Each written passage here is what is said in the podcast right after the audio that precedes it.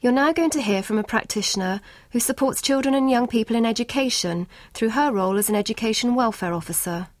My name's Fiona Wraith. Um, I'm an education welfare officer for Southampton City Council. My remit is for young people aged between 5 and 16, so that's young people of legal school age. Those are the young people that are referred to me.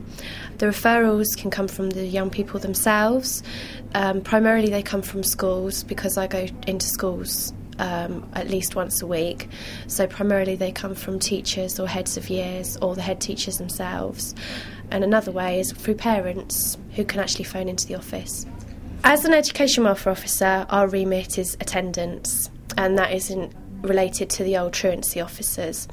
As a team in Southampton, we are all qualified social workers. With attendance, there are whole reasons why young person will not be in school. Truancy, bullying, a lot of family problems, problems in school with peers. And so, with the issue of attendance, that encompasses a whole range of problems. What happens at the first meeting she has with a pupil who's been referred to her?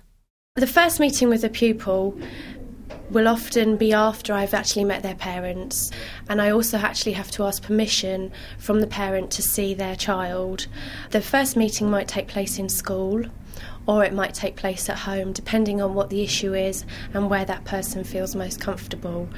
My preparation for myself is obviously finding out as much background as I possibly can about the people from parents and also from the school themselves, depending on where the referral has come from. Um, generally, I like to meet a pupil on their own, so I don't have a teacher present. The first meeting will be a general chit chat about their interests. Um, if they feel they have any issues that need to be talked about, progressing on to why I'm there, I always explain who I am, what my role is, and that very often I'm in school once a week and that they can actually come and see me. So the first meeting tends to be fairly open. What about the pupil's parents or guardian? How are they involved? They can be very involved, especially when I'm working with infant and junior young people, children. At the end of the day, a parent has parental responsibility for that young person until they are 16. The difference is at infant junior level, it is a lot easier to get to the parent and work with the parent because their role is far greater. When you hit secondary level, you're really thinking that a young person has to take responsibility for their actions. So you try to work more with the young person involved at secondary level. So I'd say actually with parents in infant and junior, they are actually very, very much involved. And of course, if you have got parents that are the ones who made the first referral, then they want to work with you all the way. There are a lot of parents who don't want to get involved, and the ways that they will not get involved is they won't um, return phone calls.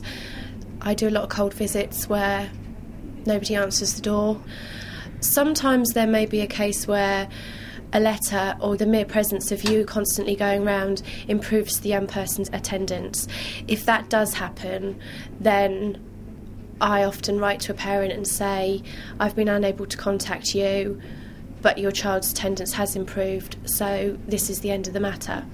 Where a parent is very difficult to get hold of, the young person's attendance is not improving, then our powers of threatening court action come into play.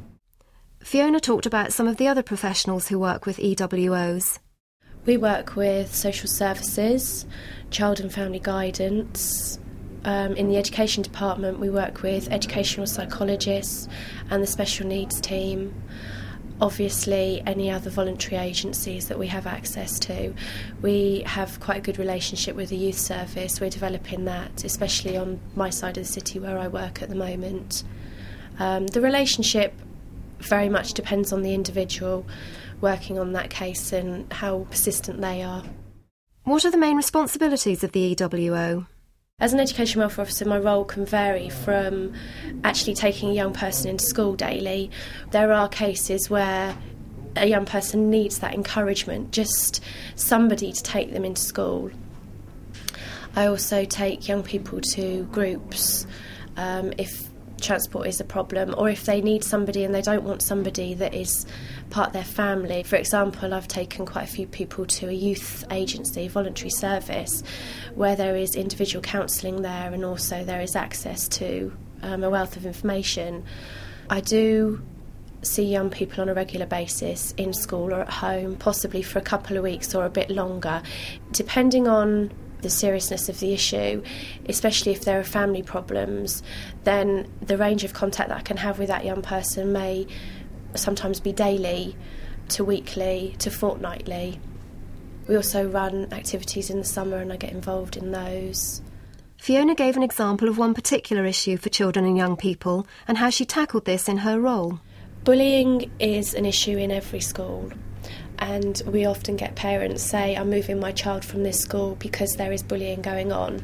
And primarily, the first thing you say is, Well, that might happen in the next school that your child moves to. And unfortunately, it does happen. As an agency, we actually get many referrals to do with bullying and some schools are receptive to that and want to work with it. Obviously, some schools find it difficult. As far as the education welfare role and bullying goes, we are there to advise parents and teachers, and primarily we're there to work with the young person and try and get them back into education because they are the victim and they are the young people that are being excluded from, from their education.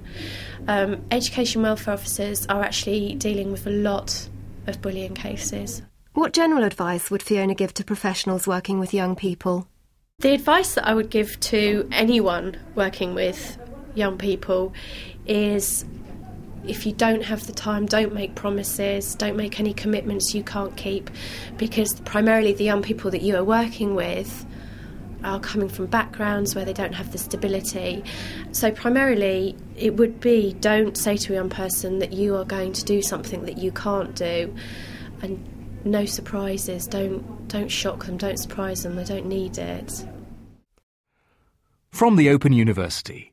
For more information, go to www.open.ac.uk forward slash use.